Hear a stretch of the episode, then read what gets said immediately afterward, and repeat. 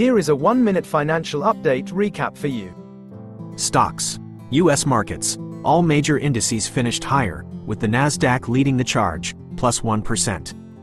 The S&P 500 hit another record high, boosted by strong tech earnings.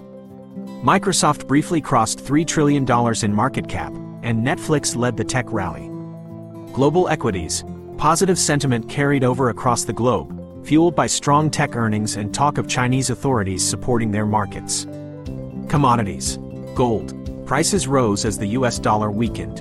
Investors are awaiting a deluge of US economic data this week for clues on the pace and scale of the Fed's interest rate hikes. Oil. Prices remain steady, with gains capped by a stronger dollar and rising US inventories. The recent Chinese stimulus package offered some